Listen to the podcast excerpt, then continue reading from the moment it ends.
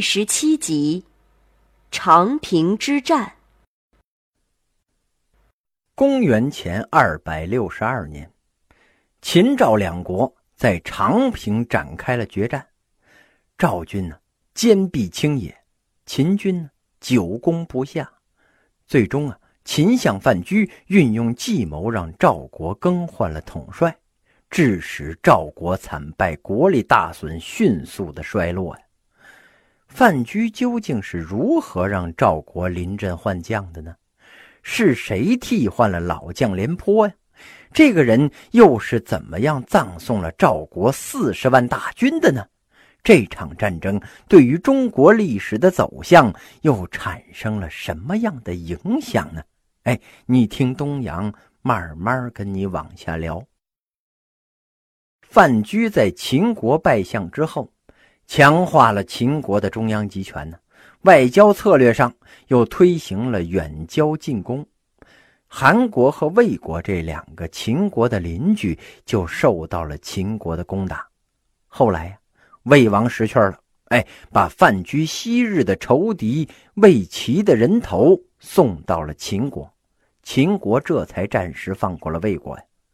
其实啊，秦国真正的目标是赵国，但是赵国在赵武灵王实行胡服骑射之后，军事力量很强大呀。同时，两个国家中间呢，隔着韩国。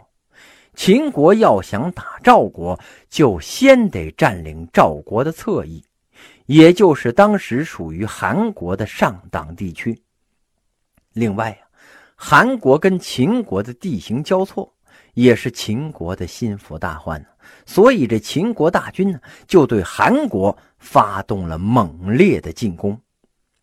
韩国在七国当中啊，地盘最小。国力最弱，当然不是秦国的对手啊。于是这韩王不得已放弃了上党地区，这是丢车保帅的办法。但是上党地区的守将不愿意投降秦国，他知道自己在这儿抵抗了这么长时间了，投降了恐怕也没什么好下场，干脆呀就把这上党地区献给了赵国。赵国君臣接到了这么一块烫手的山芋，这要还是不要？一时之间呢，还真拿不准主意。要吧，肯定得得罪秦国，跟秦国的一场恶战在所难免；不要吧，不要那岂不是寒了上党军民的心呢？以后谁还给我们赵国办事呢？再说了，天上掉馅饼，你不吃白不吃啊！赵孝成王。决定接受这上党地区，眼瞅着就要到手的地儿，被赵国捡了个便宜，这让秦昭襄王是非常的恼火呀。由于这赵国横插了一杠子，秦军呢就暂时停止了对韩国上党的进攻。到了公元前二百六十年了，秦国磨好了牙齿，准备找这赵国算账。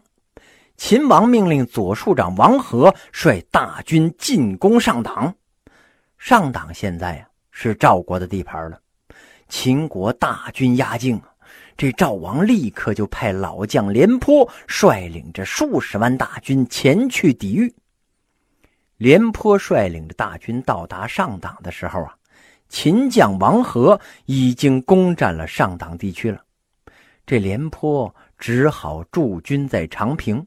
在那儿呢，跟秦军对峙，对峙啊，就是双方军队你不打我，我不打你，然后大眼瞪小眼儿，这不是目的呀，而是等待时机。很快啊，秦赵两国在长平地区就打起来了。这秦军到底是比较凶狠呢，不断的攻破赵军的营寨。这下廉颇呀，有点招架不住了，于是呢。他就改变了策略，正面打不过呀，干脆就挖战壕吧。这廉颇率领大军在长平地区修筑壁垒，准备和秦国打一场旷日持久的消耗战。秦军不会被几座城堡吓倒啊！他们发起了猛烈的攻击，连续占领了赵国的几个城堡啊，杀掉了赵国的几名中层干部。这样一来呀，这廉颇是彻底不打了。任秦军每天在堡垒外边是高声叫骂：“哎，我就不出来！”赵军在战场上打了败仗，好多士兵就逃亡了。廉颇也没办法，你你总不能全杀了吧？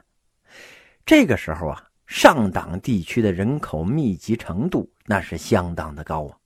从秦军开始进攻，两国就不断的派兵马前来。到这个时候啊，已经各自在这个地方囤积了四五十万人马了，那加在一起将近一百万呢。这廉颇不断战败的消息啊，就像是雪片一样，哎，传回了赵都邯郸。达官贵人们个个是如坐针毡呢。最后，就连赵孝成王也按耐不住了，他的情绪是非常的激动。这赵孝成王心想啊，哎呀！看来老将廉颇不是王和的对手啊！一个月就损失了五万人，还损失了许多干部啊！我们的地盘是越来越小了，这战局，哎呀，太被动了。这赵孝成王年轻气盛啊，就催促这廉颇火速出击，你你好歹打个翻身仗啊！哎，这廉颇他就是不干。为人学得乌龟法，得缩头时且缩头啊！你们要用血肉之躯跟城墙死磕，那就随便吧。反正堡垒毁了可以再修啊，但是人战死了，那可就是不能再活了呀。其实啊，这个时候不但赵王着急呀，秦王也着急呀。这王和率领着数十万大军在长平跟廉颇死磕，每天光军费那就不知道得花多少啊！这几十万人要吃要喝，还要武器装备，这都是钱呐！那花钱如流水，那真是哗哗的呀！这秦国呢，现在虽然是取得了一些小小的胜利，但是赵军主力呀，还是完好无损。照这个速度啊，要彻底的消灭赵军，那得猴年马月。于是这秦昭王就问相国范雎，怎么能把这廉颇引出来速战速决呀？这范雎觉得呀，廉颇素来是作风稳健，而且呀，打了几十年的仗了，他什么没见过呀？这次又被这王和打怕了，肯定是死活不肯出战呢。